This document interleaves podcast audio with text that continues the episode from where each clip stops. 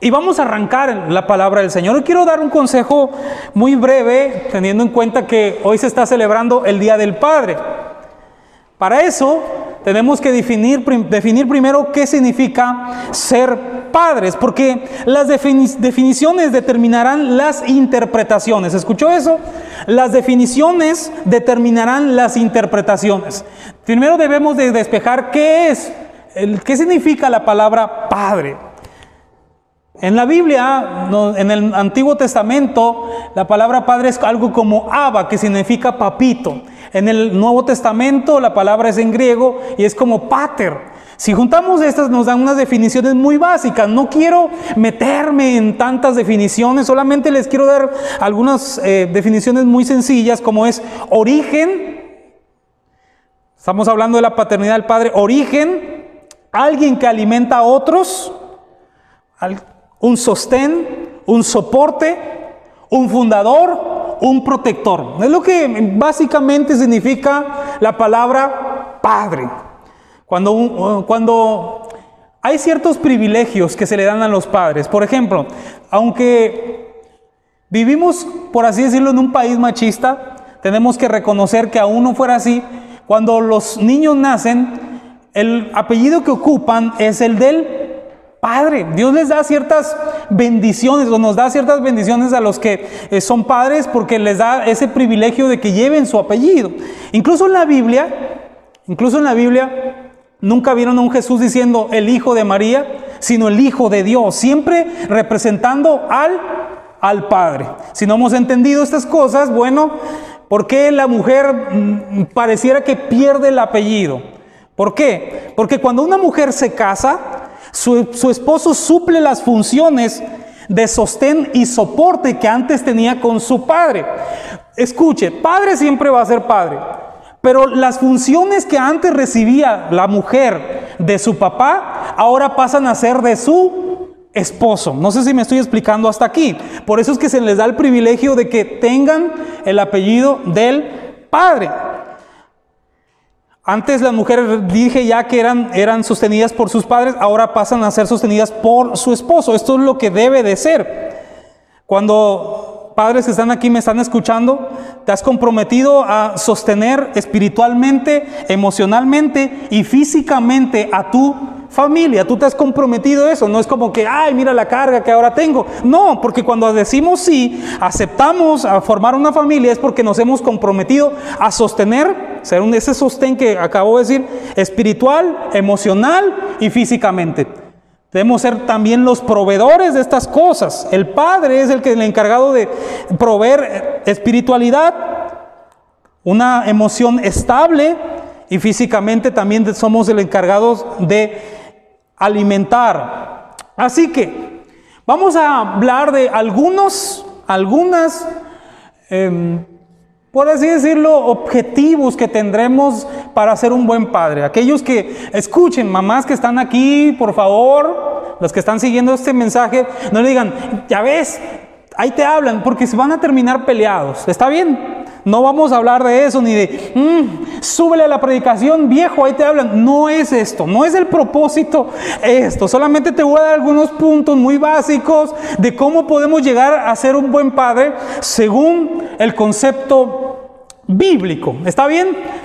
Esto lo, tomé, me costó unos apuntes del el doctor Miles Monroe.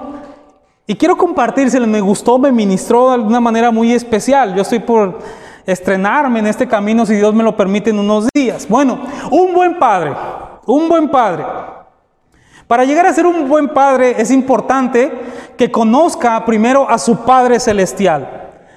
Una, alguien que ha determinado ser un buen padre deberá de conocer a su Padre Celestial y representar a Dios ante su familia. Es el padre el encargado de representar a Dios delante de sus hijos, delante de su esposa. Así que quien quiera ser un padre debe de conocer primero a su Padre celestial. No podemos llegar a entender lo que significa ser un buen padre si no conocemos al mejor padre de todos los tiempos habidos y por haber. Recuerde que Dios aparte de Dios es ser es Padre.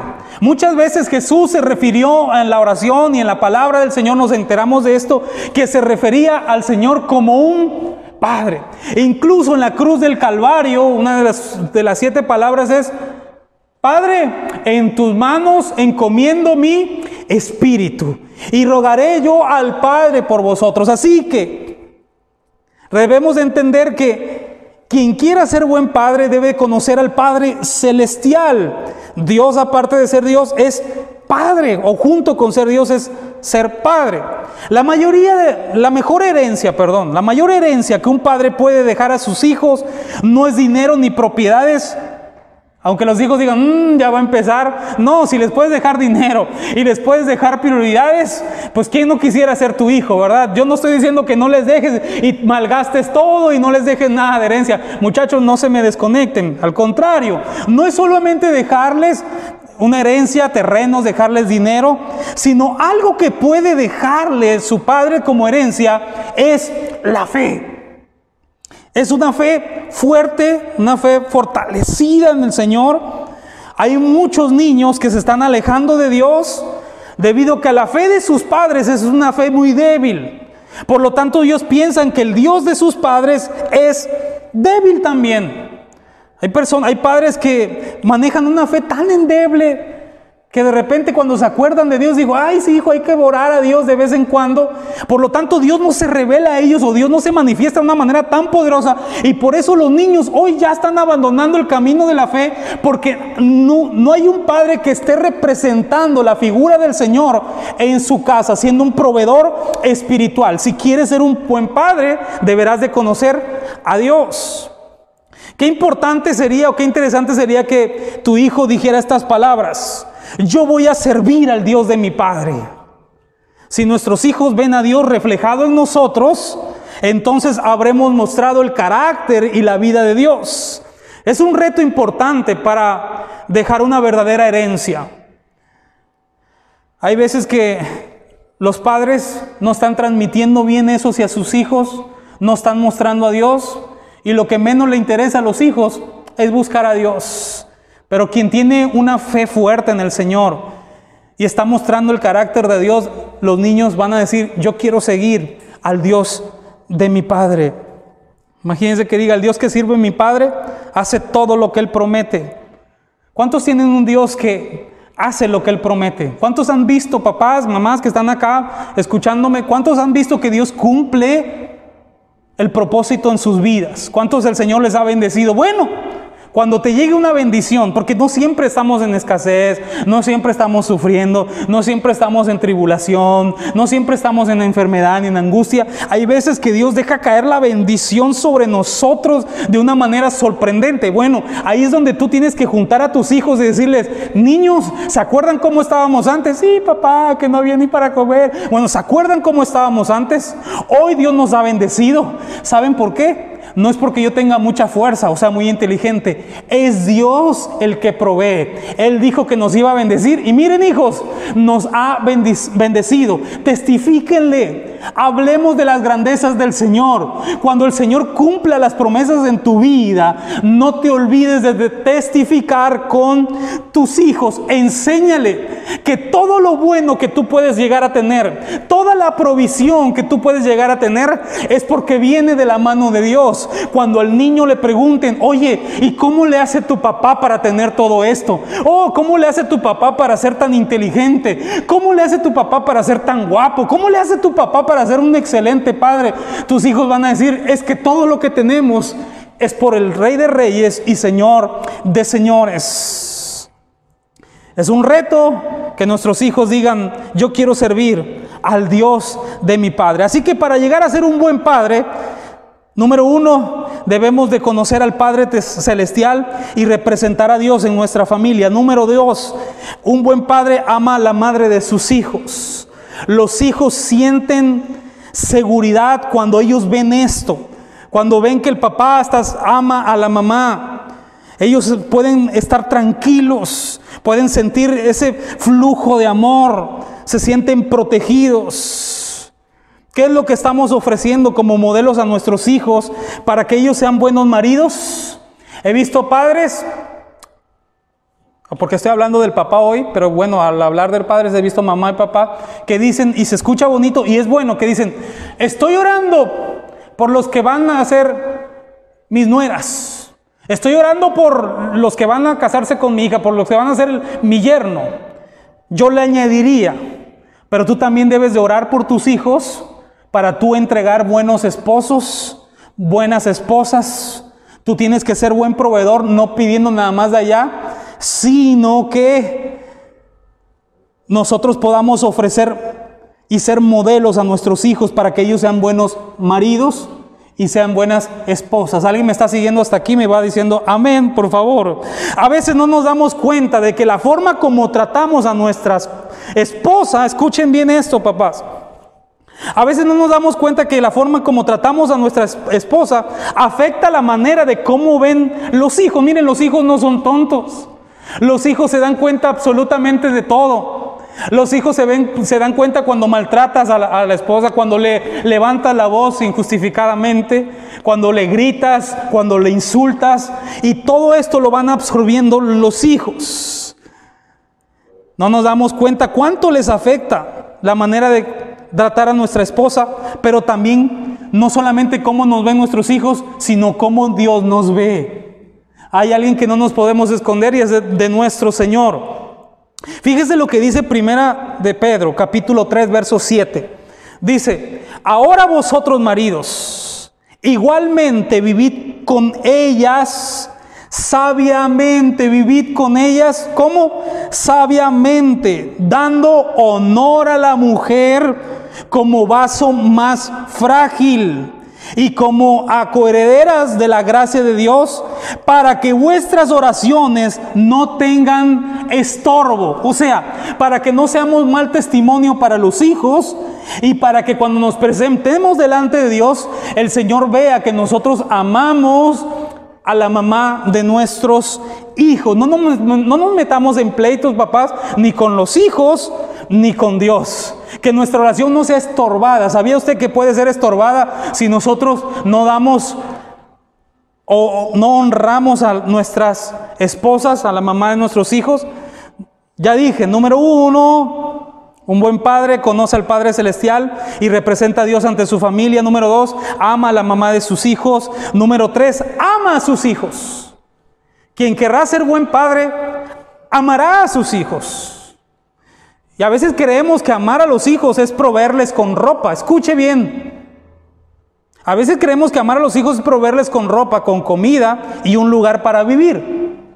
Pero esto es el deber natural y moral que hay. No hay algo extraordinario de que mi papá me alimentó hoy. ¡Wow! ¿Cuánto Dios me ama? ¿O cuánto Él me ama? Es una obligación que el papá tiene. Es el encargado de proveer. Querías casarte, querías tener hijos. Bueno, pues eres el encargado de proveer tanto alimentos como vestirlo y también darle un lugar para vivir.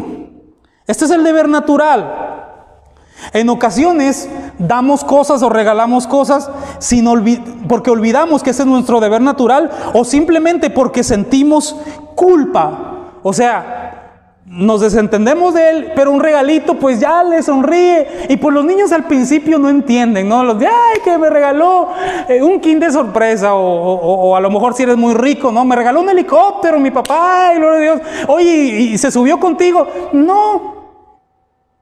A veces nada más lo regalamos para no sentir culpa. ¿Alguien me está entendiendo acá? Amor, amor no es comprarle cosas a alguien. Escuche bien esto, me gustó esta definición. Amor no es comprarle cosas a alguien. Amor es que tú te conviertas en el regalo. Para eso tenemos al Señor Jesucristo. Nuestro Padre dice la Biblia porque de tal manera amó Dios al mundo. Y Él no dijo, bueno, les voy a regalar algo. Sino lo que Él hace es que se dio en una revelación de amor a través de su Hijo Jesucristo. ¿Sabes lo que estoy queriendo decirte? Que el amor no es dar algo, el amor es convertirte tú en un regalo para una persona. De esa manera tú puedes expresar el amor. Regálate a tus hijos, regálate a tu, regálate a tu esposa. No estoy diciendo nunca le regales nada, mujeres no se me pongan en contra, no, sí regálales, dales, sorpréndeles. pero date a ti mismo por amor. Que tus hijos digan, mi padre no es un padre ausente, mi padre en cualquier momento está conmigo. Eso es el amor. El amor también significa, escuche bien, porque a veces confundimos el amor con solapar, pero el amor también significa corregir, también significa castigar y regañar a los hijos cuando lo necesitan. Hay amor en la corrección. es que lo amo, es, es, tremendo, es prácticamente Chucky reencarnado, pero, pero es que lo amo y es mi hijo. Y, eh. Pero necesitas en el amor, hay corrección. Necesitas corregirlo. Necesitas regañarlo. El hijo se sentirá protegido y se sentirá amado cuando tú le pones atención. Esto no se hace. Esto no es de esta manera. Tienes que corregirlo porque en el amor hay corrección. Y a, veces dicen, es que yo no sé lo que le sucedió. Si yo le di todo lo que él quería, ese fue precisamente el problema. Es que no le debemos de dar a nuestros hijos lo que quieren, sino lo que necesitan. En estos días, en múltiples ocasiones, dejamos la disciplina en las manos de mamá. Algunos lo hacen para no verse comprometidos. Ahí no sé, ahí tu mamá te va a regañar y que no sé qué. No, eres tu papá el que es encargado de las disciplinas. Algunos lo hacen para no verse comprometidos o porque quieren verse agradable ante los hijos. Mi papá es el buena onda. Mi papá es el súper alivianado. No les estamos haciendo bien a nuestros hijos. No se lo debes de dejar eso, las disciplinas a la mamá. Es el padre el que es la mano fuerte en la casa. No delegues esa responsabilidad. Ahora, también no seas pura disciplina, no seas puro gente que regañas. O sea, mídete. Si tú amas a tus hijos, entonces los vas a corregir. No los vas a dejar hacer lo que ellos quieren. No es que ellos te gobiernen a ti. Tú estás encargado. Tú eres el protector. Tú eres el proveedor. Tú eres aquella persona del quien viene el origen. A ti se te va a pedir cuentas de cómo llevaste a tu familia. Entonces, si tienes que corregir, corrige. En la corrección hay amor. Veo que niños hacen desastre, tiradero y, le pegan a las viejitas en la espinilla. Y las viejitas, ay, es que, ay, es que está chiquito, déjalo. Y hay unos que les festejan sus groserías. A ver, dile a tu tío. Y uno de maldiciones que empieza y le están celebrando. No, corrígeles. Hijo, a los adultos no se les insulta. Bueno, a nadie se les insulta. No le tienes que golpear a tu abuelita. Ay, es que entiéndelo, tú también fuiste chiquito. Sí, pero te tienen que corregir. Hay un dicho muy común que si no te corrigen en tu casa, en, en, la calle te van a corregir. Y a veces nos va a doler cuando alguien corrija a nuestros hijos en la calle. Nos va a recoger, nos va a, vamos a sentir feo cuando alguien más nos corrija a nuestros hijos. Corrijamos desde la casa. Quien quiera ser buen padre tendrá que amar a sus hijos. El buen padre también es responsable de sus hijos. He predicado algunas ocasiones atrás y para los que no lo han visto vayan a las predicaciones antiguas que, hemos tenido, las predicaciones pasadas, perdón, que el carácter de una persona se va formando, el espíritu se va formando. Entonces nosotros somos los encargados de formar el carácter y el espíritu de nuestros niños. Por eso debemos ser responsables a la hora de dicho trabajo. ¿Sí? tenemos que ser responsables de nuestros hijos. Es que ¿por qué es así? Es lo que te enseñan en la escuela, es lo que le estamos enseñando nosotros. Nosotros vamos formando el carácter y el espíritu de los niños. Tú ves a una mujer, en Génesis, rápido te lo digo, que tenía un hijo, bueno, tenía dos, Esaú y Jacob. El nombre de uno de se llamaba Jacob, usurpador, engañoso, mentiroso, el que ataca por atrás, traidor, americanista, bueno, todo de lo peor. O sea, su hijo estaba bien tronado. Pero, pero, la mamá influyó. La mamá le dijo, vamos a hacer una maniobra aquí medio macabra y le fue formando el carácter. Todavía eh, Jacob le dijo, vamos a, fíjate, la mamá le dice, vamos a traicionar a tu hermano. Y, vamos a te voy a presentar delante de tu papá disfrazado, todo peludo. Y el, y el niño le dice, mamá, pero es que si mi papá me ve, si mi papá me ve y me descubre, en lugar de bendecirme, me va a dar todo lo contrario. Y la, y la mamá le va formando el carácter. Le dice, si te maldice, que la maldición caiga sobre mí. Vas formando el carácter. ¿Por qué te digo esto? Porque nosotros somos los debemos ser responsables de nuestros hijos.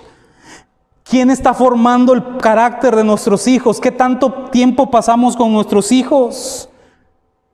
Los hijos no deben ser considerados como un punto más en tu lista de pendientes. De que, ay, si tengo, mañana eh, corregir a mi... No, no debe ser una lista de pendientes ni tampoco como un obstáculo más que debemos de quitar del camino. Ellos deberían de estar en el comienzo de nuestra lista de prioridades después de nuestra esposa. Primero la esposa, después los niños. Debemos darle un lugar especial. Papás, somos los, si queremos ser un buen padre, debemos de ser responsables de nuestros hijos. Personas que se sienten muy fértiles, tengo 24 hijos y contando, tengo otras tres embarazadas. Eso no es ser responsable de tu hijo.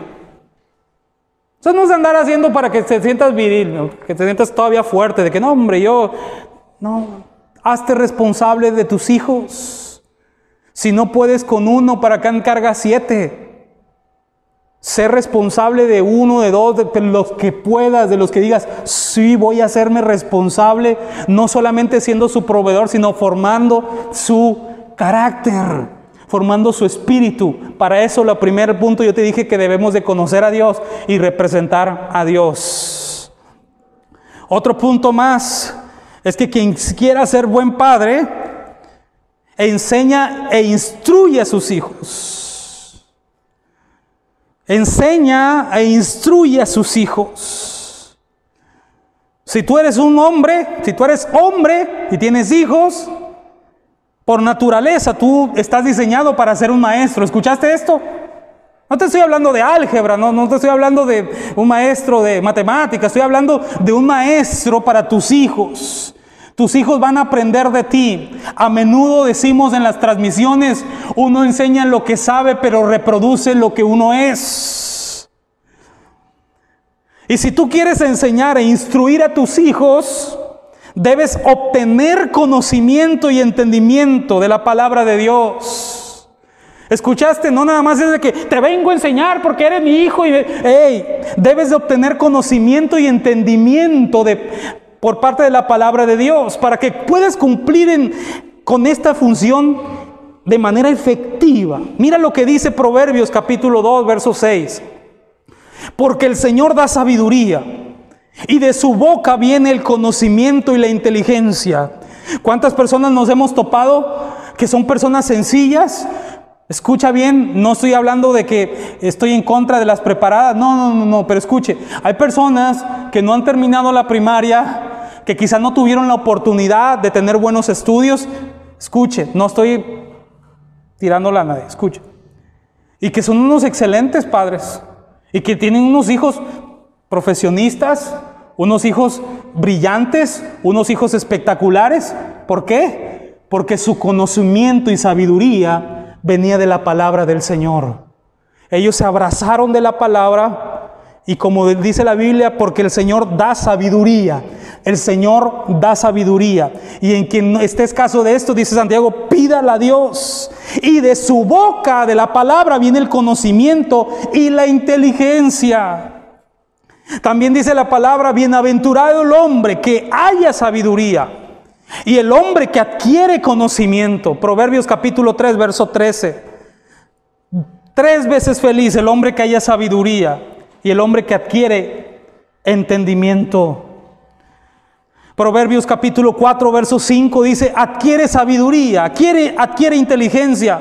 No te olvides ni te apartes de las palabras de mi boca. Proverbios capítulo 4, verso 5. Yo podría añadirle otra. Josué capítulo 1, verso 8 y verso 9. Nunca se apartará de tu boca, tus labios, esta palabra de la ley, para que guardes y hagas conforme a todo lo que está en él escrito. Entonces harás prosperar tu camino y todo te saldrá bien. Si tú quieres enseñar a tus hijos, aférrate de la palabra, agárrate de la palabra. Quizás no tuviste la oportunidad de tener tantos estudios, quizás sí, gloria a Dios por eso. Pero si tú te agarras de la palabra, de donde viene el conocimiento, tú vas a sacar unos hijos adelante y podrás ser un buen, buen padre. Que no tengan que mentir cuando tú partas y digan, mi papá era el mejor. Mentira. Mi papá era súper inteligente. Mentira. Que cuando muramos digan, mi padre estaba bien amarrado de la palabra, bien agarrado. Y sus consejos eran consejos que llegaban a mi corazón. Porque la palabra tiene el poder para llegar a nuestra vida, traspasarla y transformarla. Algunos hombres cuando están ante la presencia de una mujer muy educada se sienten amenazados. O todo lo contrario, cuando ellos tienen mucho conocimiento, denigran a la mujer. Debe de haber un equilibrio. Un hombre que conoce la palabra de Dios, escuche, un hombre que conoce la palabra de Dios es digno de ser escuchado. Un hombre que tiene la palabra de Dios en sus labios es digno de ser escuchado. Porque, papá, ojo, si tú quieres enseñar a tus hijos y quieres que ellos te escuchen, tienes algo, tienes que tener algo relevante que decir. Pero si eres un personaje que, hijos, ¿cómo quedó Pokémon? Oye, tienes 40 años y hablando de Pokémon, y, y, puras tonterías, no hay sabiduría en tus labios, no tienes algo relevante que decir, tus hijos te van a tomar como un chiste. En la calle van a decir, oye, tu papá es el que se, se, viste de Star Wars y, y todo. ¡Qué triste! Quien con el hombre que conoce la palabra de Dios es digno de ser escuchado.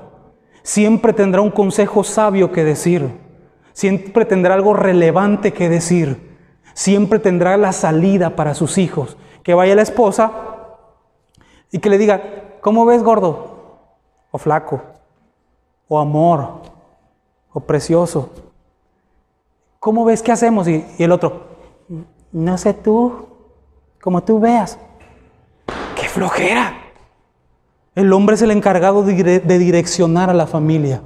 Y cuando tendrá algo relevante que decir, cuando conozca la palabra, siempre tendrá un consejo sabio. Y la palabra está al alcance de ti. No hay excusas. Ahí la tienes junto a ti, escudriñala. Aférrate a los tesoros. Quien querrá ser un buen hijo, estoy casi por terminar. Quien querrá ser un buen hijo, entrena, escucha bien, entrena y disciplina a sus hijos. Entrena y disciplina a sus hijos. No deja que la calle los entrene, ellos, ellos los entrenan bien. Un buen padre entrena y disciplina a sus hijos. Oseas capítulo 11, verso 3 y verso 4 dice, yo fui quien enseñó a caminar a Efraín, dice el Señor, cuando era pequeño. Cuando era pequeño yo fui el que lo entrené para caminar. O sea que vemos un Padre celestial que cuando nosotros andábamos en los tropezones decían, yo te voy a entrenar, yo te voy a levantar. Ese es un verdadero Padre. El que no nada más es que chamaco porque eres burro, el que entrena a sus hijos. Vamos a sacar las cosas adelante, hijo. Dice la palabra, yo fui quien enseñé a caminar a Efraín. Yo fui quien lo tomó de la mano. Verso poderoso, a mí se me hace poderoso. Yo fui el que lo tomó de la mano. Vamos a caminar, hijo, te voy a entrenar. Te voy a enseñar a ganarte la vida. Pero él no quiso conocer que era yo quien lo sanaba. Lo traje con cuerdas de ternura, lo traje con lazos de amor. Es que quien quiera ser buen hijo entrenará y disciplinará a sus hijos. Proverbios 19, verso 18 dice, castiga a tu hijo en tanto que hay esperanza, mas no se apresure tu alma para destruirlo. El texto, el versículo está diciendo, disciplina y entrena a tu hijo. Ahora que tienes esperanza, o sea, ahorita que está en formación, disciplínalo, entrénalo. Y hay esperanza en ese entrenamiento. Pero si los dejamos hacer lo que ellos quieran, estamos contribuyendo a la muerte de nuestros hijos. No solamente es hablar bien, es entrenarlos. Porque a veces decimos, Es que ¿quién te enseñó esto? Tú me entrenaste. Veo padres que dicen, tú tienes que orar, hijo, tú tienes que ayunar, tú tienes que leer la Biblia. Papá, pero tú nunca me entrenaste a hacerlo. Tú nunca me enseñaste cómo lo tengo que hacer. ¿Quieres que sea un buen hijo? Pero tú ni te acuerdas de tu mamá. ¿Quieres ser un buen hijo? Pero ni siquiera estás al pendiente. ¿Quieres que yo sea un buen hijo? Pero tú ni estás al pendiente de tus primogenitores.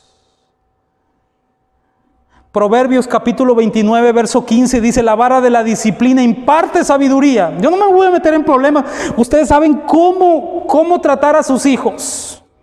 Hay unos que dicen, es que ya ve la vara de la disciplina y otros dicen, no, porque no hay que darles ni tocarlos con el pétalo de una rosa. Yo lo que quiero decirles es lo que la Biblia dice, la vara de la disciplina imparte sabiduría, pero el hijo malcriado avergüenza a su madre. No lo estoy diciendo yo. No, el pastor que Ahí lo dice la Biblia. Si no le gusta, arránquelo o tápelo. Ahora, también sean prudentes, papás, seamos prudentes. No está diciendo puñetazos, no está diciendo golpes salvajes, ni que le saques el aire con una patada. No dice avergüénzalos enfrente de los demás para que les dé pena. No dice así. O sea, corrige con la vara, Corrige, pero todavía con amor. ¿Alguien me está entendiendo? No de que le tuve que pegar unos puñetazos, pastor. O sea, estaba sangrando, pero se lo merece. O sea, no. Por eso dice la escritura. La vara de la disciplina imparte sabiduría. Por eso dice la Biblia, castiga a tu hijo mientras hay esperanza. No lo quieres castigar a los 45 años. Ven, hijo, que te voy a pegar con la chancla. No, ahora que están pequeños, ahora que todavía tienen que esperanza, si tú los amas, tú los tienes que corregir. Y si tú eres de los que usa la vara, úsala, úsala con amor. No estoy diciendo golpes salvajes. ¿Alguien me está entendiendo acá? Por favor, dígame, amén.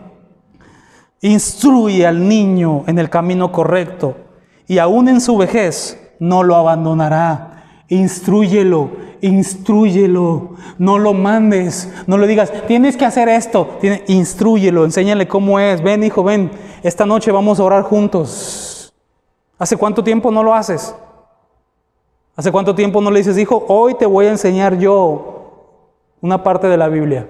Me bendijo cuando yo estaba pasando esto y le empiezas a explicar la palabra.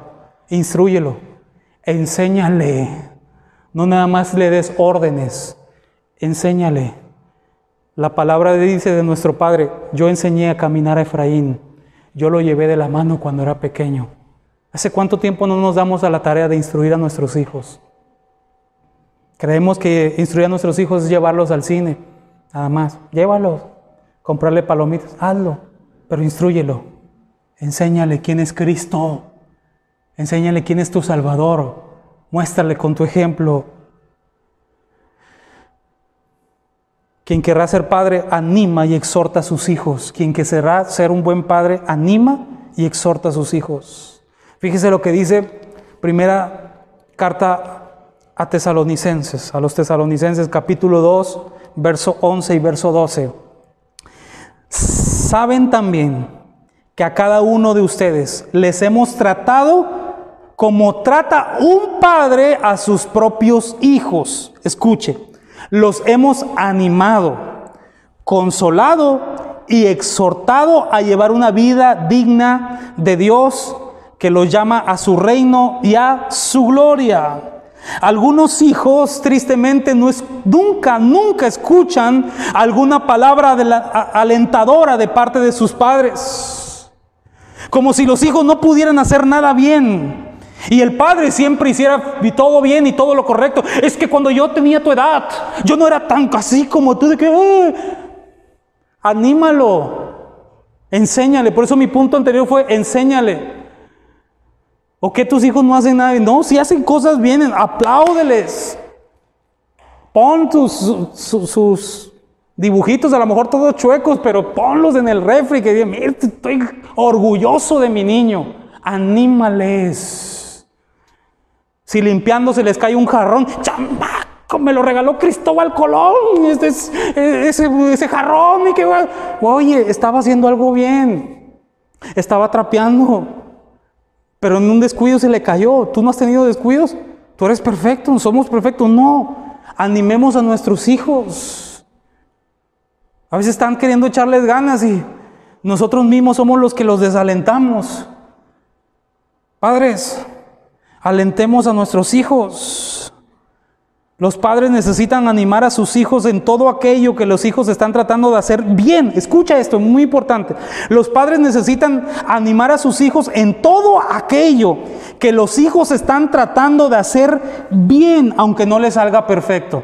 Porque no te estoy diciendo que los trates, hey hijo, hazles de mal en peor, te animo, sigue echando. No, pero cuando las cosas están queriendo hacer ellos el camino de bien, anímalos. Nunca se me va a olvidar una vez que un muchachito quería, lo he predicado mil veces y ni modo, mil y una, ahí te va. Nunca se me va a olvidar una vez que un muchachito estaba yendo a la iglesia y cuando llegaba, su mamá le decía, ya fuiste de hipocritón allá a la iglesia. Es que no cambia, ¿eh? ¿A qué va a la iglesia si anda de hipocritón? Y después me dijo, yo prefiero un hijo drogadicto, marihuano, chelero, a tener un hijo cristiano. En lugar de animarlo, al cliente lo que pide. No me preguntes cuál ha sido el fin del muchacho.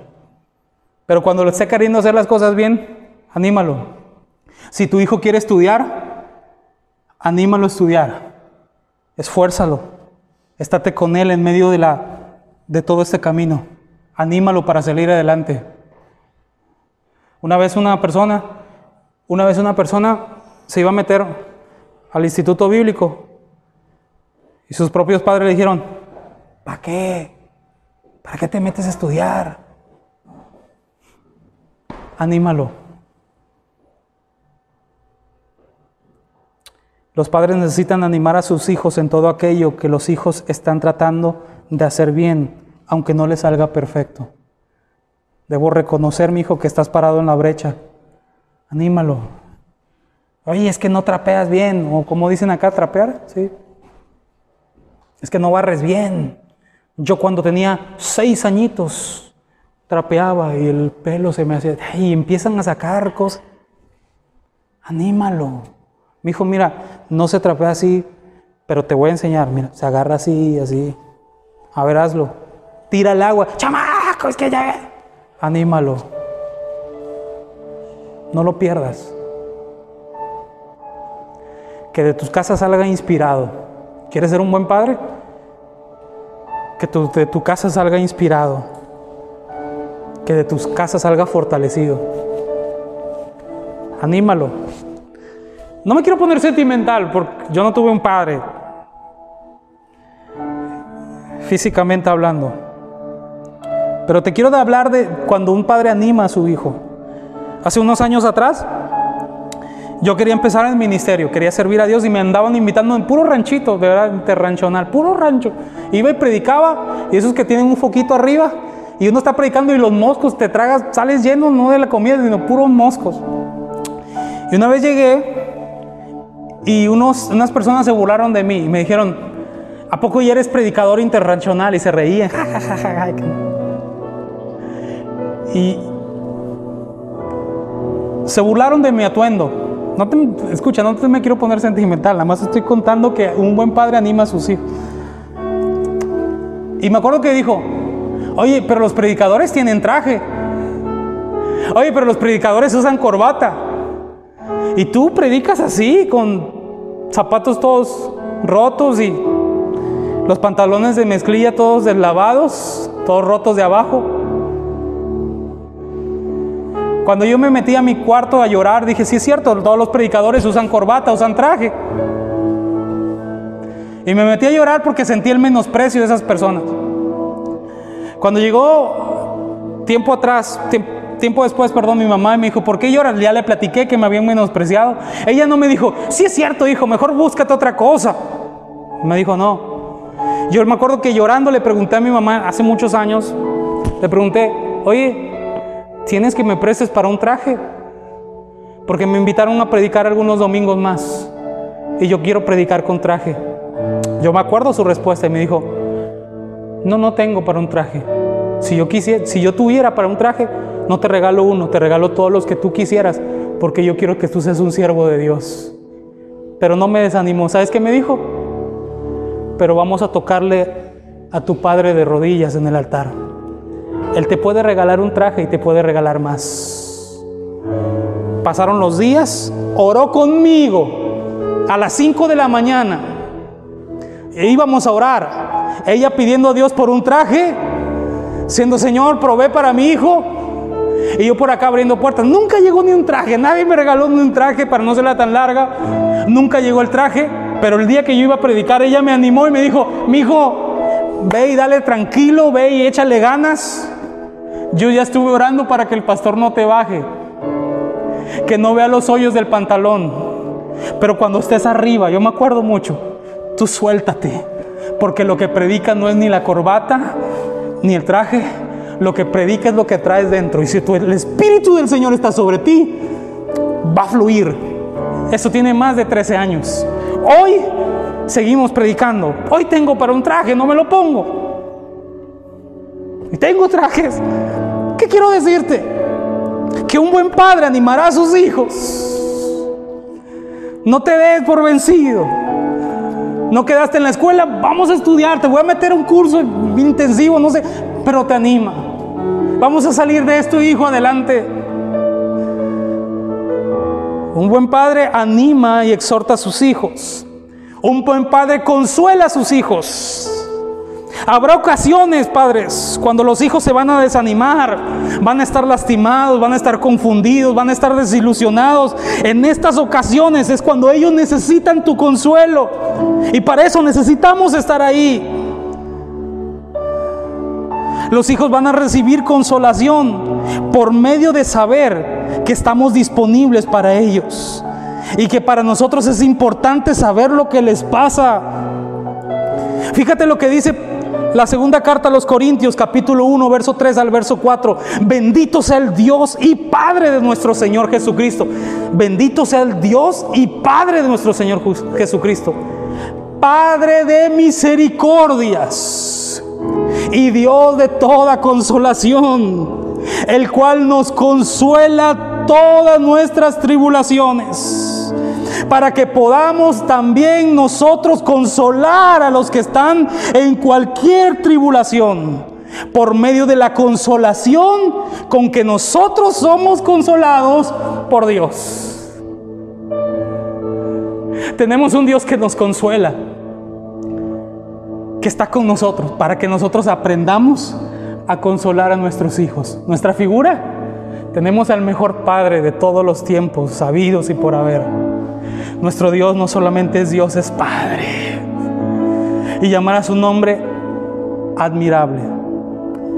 Dios Padre eterno, admirable consejero, Padre eterno, príncipe de paz. No dejemos que nuestros hijos no reciban consolación por medio de nosotros, no lo dejemos. Que no nos tengan la confianza para contarnos sus fracasos. Qué triste es que no nos tengan la confianza para contarnos sus dolores, sus pérdidas. Nunca los ridiculicemos por algo en lo que ellos necesitan consuelo. Ya te dejó la novia, ¿verdad? Eh, lo mejor para ellos es algo que les está doliendo. Nunca los ridiculices. No nunca los hagas sentir menos porque su corazón, ay hijo, y van a venir cosas peores. No, consuélalos, abrázalos. Hazle sentir que ellos son importantes para ti. No permitas que las drogas, el alcohol, el mundo los consuele. Consuélalos tú. Para eso tienes que ganarte la confianza, para eso tienes que estar ahí. Hay, hay muchachas que se van a la primera con cualquiera que les sonríe, porque nunca han recibido un abrazo, un consuelo de sus padres. Si quieres ser un buen padre, un buen padre consuela a sus hijos.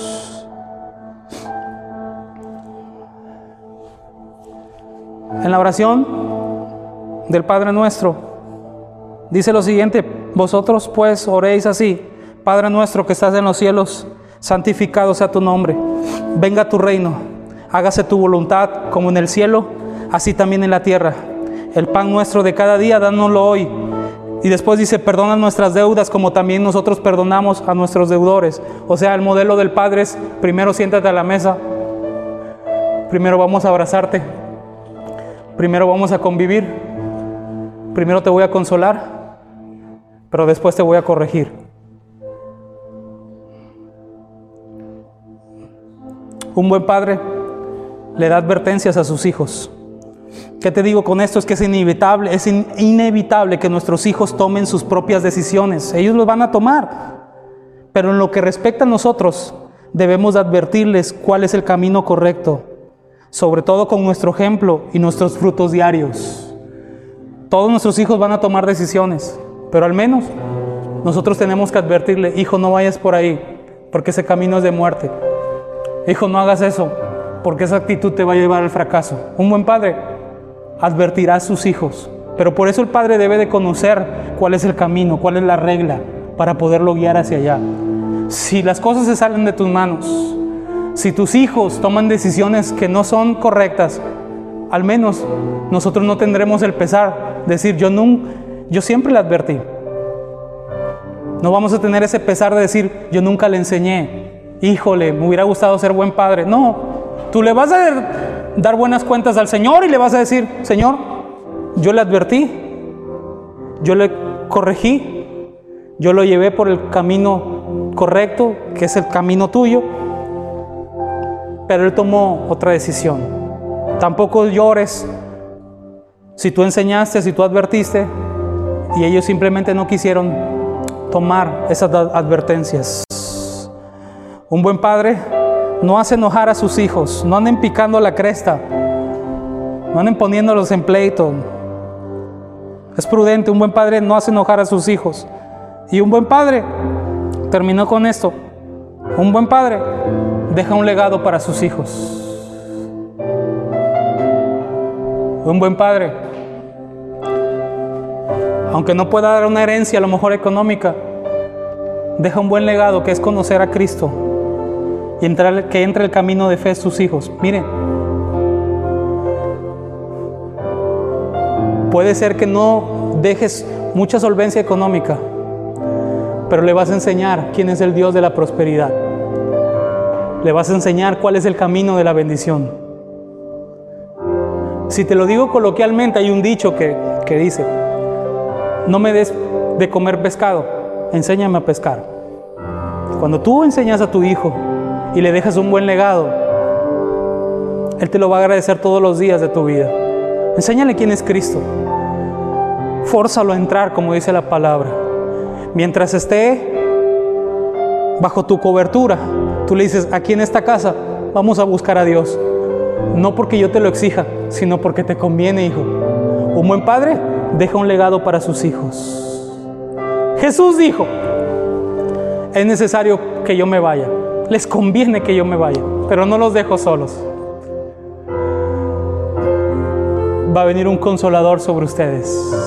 Y Él los guiará a toda justicia y a toda verdad. Y les hará recordar las cosas. En pocas palabras, está dejando, le estoy dejando un legado, les estoy dejando el camino al éxito. Y Jesús dijo, voy pues a preparar morada para que donde yo estoy, vosotros también estéis. Te he dejado el mejor legado. No les dejó tierras, no les dejó dinero, no les dejó multimillonarios a los apóstoles. Les dejó un legado de eternidad.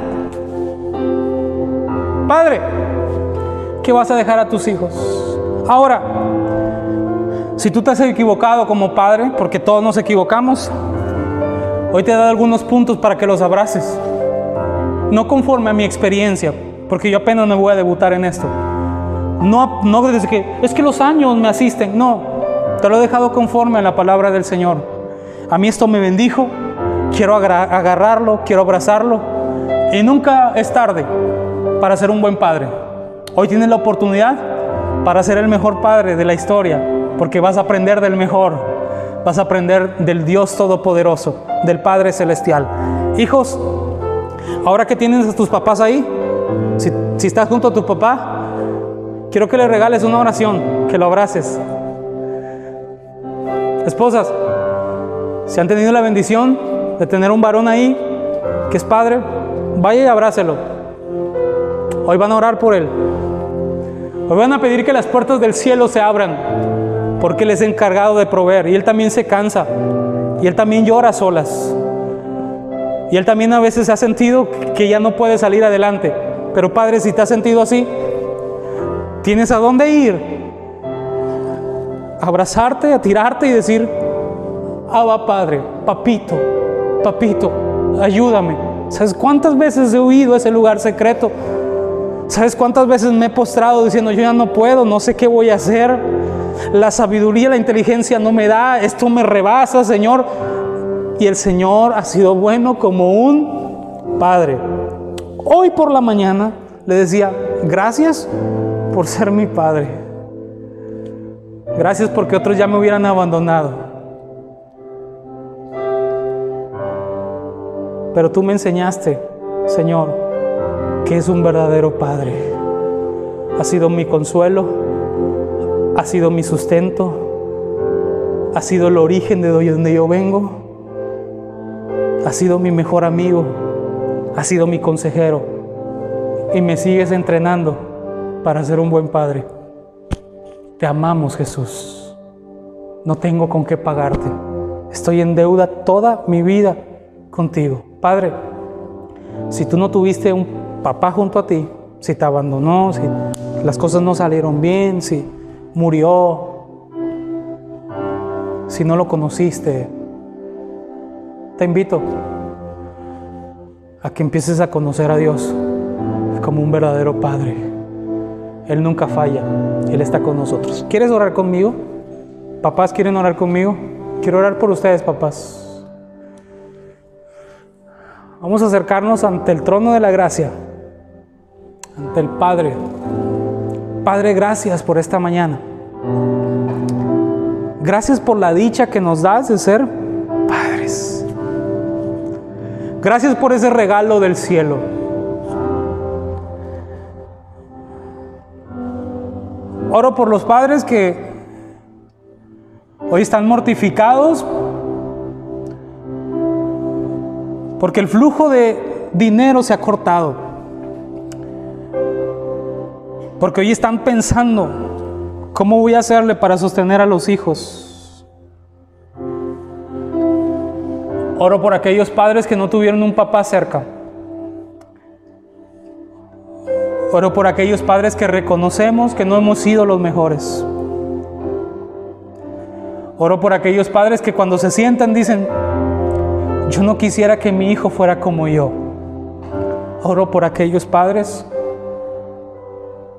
que tienen a sus hijos a lo mejor enfermos y que ellos dijeran o dicen en su corazón, quisiera yo tomar su lugar. Oro por aquellos padres que hoy están debatiendo entre la vida y la muerte también en un hospital. Oro por aquellos padres que se han desgastado por la educación de sus hijos. Oro por aquellos que han invertido todo en, la familia y la familia simplemente no ha respondido. Oro por esos padres. Oro por esos padres que hoy están en un asilo refundidos y que nadie nos voltea a ver.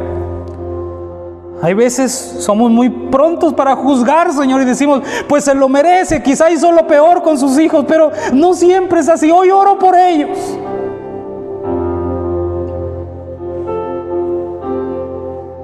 Hoy oro por todos los que les ha dado la dicha de ser padres. Y que para mis ojos a lo mejor no son los mejores. Para mis ojos pueden ser los peores. Pero en tu justicia son diferentes, Señor. Oro porque este mensaje llegue a sus corazones. Oro porque no nos abandones, Señor. Y nos entrenes para ser mejores cada día. Oro también por los que tienen la bendición de tener a sus hijos hoy que los están abrazando. Por tener a su esposa que los está abrazando. Multiplícales las fuerzas. Tu salud sea sobre ellos. Inúndalos con tu temor. Hazlos obedientes a tu voz. Hazlos con un corazón sensible a ti. Y que ellos entiendan que si escucharon este mensaje es porque todavía hay esperanza. Gracias Jesús por nuestros padres. Pero gracias a ti, Padre por estar siempre al pendiente de nosotros. Te amamos. En el nombre de Jesús. Amén. Y amén. Quiero que no te sientas juzgado, no te sientas mal, pero sí siéntete desafiado a aprender de nuestro Padre Celestial. Absórbete, absórbele todo lo que puedas. Pégate a Él. Aprende de Él. Te aseguro que no nos vamos a arrepentir. Muchos ya tienen años de haberse estrenado en esto, otros apenas vamos para allá. Pero el mismo Señor que le entrenó a unos y que lo han hecho a la perfección, nos va a entrenar a nosotros. Papás, mi abrazo para ustedes, que el Señor les bendiga hoy y siempre. Bendiga a sus hijos, bendiga a sus familias, bendiga sus finanzas, bendiga todos sus planes. En el nombre de Jesús, les bendecimos, papás, para que ustedes sean la fuente, para que bendigan a sus familias y que veamos niños bendecidos y niños caminando bajo el temor del Dios Todopoderoso. Hasta la próxima.